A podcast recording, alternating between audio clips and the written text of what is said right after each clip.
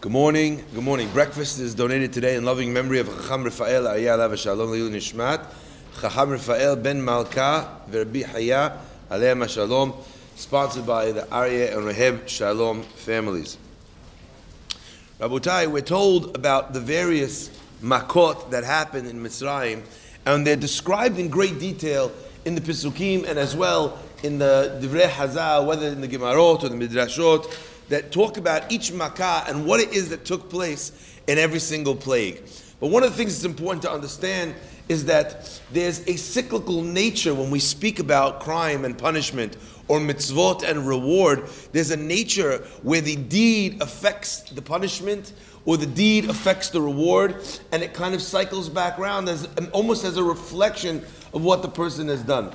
In fact, the our Chachamim go to great pains to explain in each case what it was, which uh, specific deed of cruelty the Egyptians had done that brought about this idea that they had to uh, uh, that they had to be punished. So, as an example, uh, it talks about the idea with the wild animals that they would force the Jews to uh, fight almost like gladiator style with animals for their entertainment. Or when they would go hunting, they would send the Jew out to go get the wild animal. Sometimes that would result in, in him getting hurt by the animal. So the payback was If there was a problem with the fact uh, that they uh, that they wouldn't uh, le- they wouldn't allow them to uh, to go work in the field, so they, they, they would force them to go work out in the field, so there could be midah midah barad that everything in the field is destroyed, and that everyone needed to run inside and be take cover in the house. There's a midah kedege midah on each thing, but there's something really beautiful when we come to the makkah of choshech.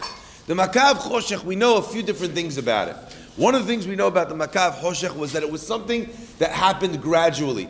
We don't find this idea that there were two parts to the Makkah of Dam. That in the beginning it was like mildly red. And then towards the end it got very red. Or in the beginning it was like, uh, you know, it was like a Hawaiian punch. And at the end it became, but Choshech, we find that the first three days were this darkness, and the second three days were a darkness which was so thick that a person couldn't even move. They were stuck in their place. The last day, the seventh day, our rabbis tell us, was reserved. Hashem saved it. You know why? He needed it for the last that last day of freezing someone in such a thick and dense darkness that you couldn't move. He needed it for when the Jewish people were going to be at Kriyat Yamsuf, when he was going to tear apart the sea to freeze the Egyptians on that night. Now, there's a lot of questions that get raised by this, but the first and foremost, perhaps, might be the question that what is it? God has like a certain amount of tricks in his uh, in his pocket. You know, you imagine like, you know, if you're a trick, if you're one of these magicians, so you have a deck and the deck is stacked and it's made up only of aces. So you have, you show everyone all the cards, you put it behind your back, you swap it out with the ace deck, all of a sudden you go like this, everyone aces, everyone's wow, they're oohing and eyeing. Now you go ahead and you give the ace deck to someone. Someone says, that was amazing. Could you do it again? What does the guy think? He only has a regular deck now. Now he can't do it no more. Hashem is like, okay, you know what? I only have so many days of supi choshech, you know, up my, you know, my, my godly sleeve, you know, so if I don't save this one for later, I won't be able to do it. What kind of thing is this? Yeah, that's number one.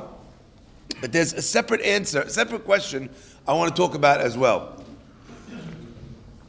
The Chidushei HaRim explains that actually the idea of, uh, of Choshech was tied to something very, very specific. What was it tied to? It says in the pasuk that there was choshech velo ra'u ish et achiv, and one man they could not see their brother. Says the HaRim, when a human being is capable of not seeing their brother, that is a matzav of choshech. That is a situation of darkness. The definition, therefore, of darkness is when one human being is unable to see to feel, to experience the pain, the needs of their next door neighbor. Uh, in contradistinction to the Egyptians, what does it say about the Jewish people, about the Jewish people's homes? And in all of their homes, or there was light in all of their homes. What does it mean there was light in all of their homes?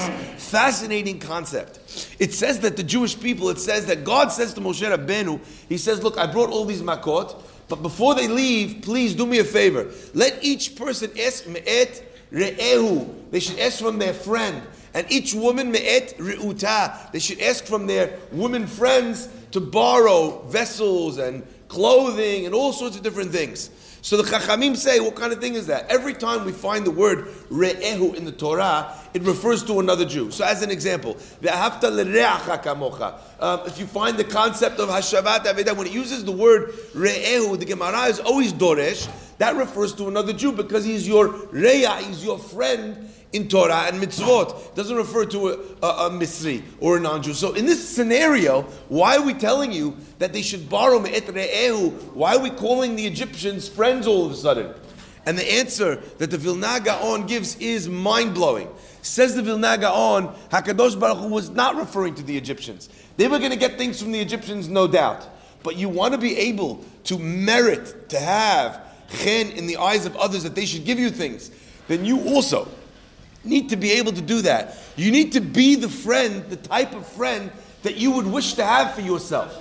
So if someone came to you, if the Jews were borrowing things from one another, they were looking at one another and saying, even if I have so little, but maybe there's something that I could give to that other person. Maybe I only have this, this uh, you know, one coat but this other guy is older or he's not feeling well. And even though we both could use it, but he could use it more than me, then they would give it to the other person.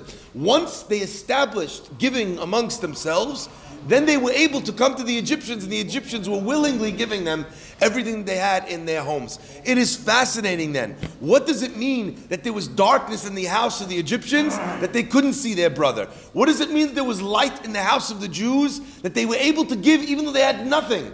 What's amazing to note then is that when the Midrash tells us that when the Jewish person came into the house of the Egyptian, even though the Egyptian's house was pitch black, he couldn't even move, the Jewish person's freely walking around the house. And it says that God shone a light on all the special things that the Egyptians had. And the Jews were able to see it. Why? So that later on, when they'd ask the Egyptians, and the Egyptian would say, I don't want to give it, I don't have it, I don't have a golden ring. The Jew would say, no, no, it is. It's on your top drawer in your, in your bedroom because Hashem had shown a light on that object. Now we begin to understand it. If darkness is inability to see, if the light was the ability to see somebody else, if the Jewish people's light, if that was their light, so later on when the Egyptians would come to give something, that it was difficult for them to give. It wasn't just that the Jew was saying, I know exactly where it is, go get it for me, because the Egyptian, now that you know that you have a ring in the top drawer, Egyptian can't say no, just like he said no a second ago. He could still say no. The point was that in a situation where that object was now flooded with the light of the chen of the Jewish people who had given to one another when they didn't have, now the Egyptian was giving to this Jew something also that he didn't want to give. That was the light that enabled it. What we find here, first of all, is this idea that we can bring light and bring mazal into our lives by the deeds that we do. But I'd like to share one last idea over here. Effectively, then, what are we talking about? Hashem says that I need to save this moment of darkness, this freezing for the time of what's it called? Of, of, um, of uh, Kriyat Yamsuf. What does it mean? Hashem can't perform another miracle? Here's the answer, and it's so beautiful. If you don't dance after this, there's something wrong with you. Check this out. Uh, yeah, I gotta hear this. Fascinating. What does it mean? What does it mean he needed to save that night of darkness, that moment of freezing them in, in this thick darkness for the time? Why couldn't he make another one? The answer is he could make another miracle. But what we know is that when the Jewish people came to the ocean front and they're about to go in the ocean, in Shamayim is raging a terrible battle. The Malachim are arguing with another and saying, Why are you going to save these guys and, and kill these guys? Halalu ovdei Avodazara, halalu ovdei Avodazara. Both of these are, are not tzaddikim. In fact, they're exactly the same. This one is worship idols. This one worship idols. Why should you save the Jews? Rabotai, you understand how low the Jewish people had sunk, that they were indistinguishable from the Egyptian counterparts. Says Hakadosh Baruch Hu, that's not true. Maybe these worship idols, maybe these worship idols, but look what I have in my pocket.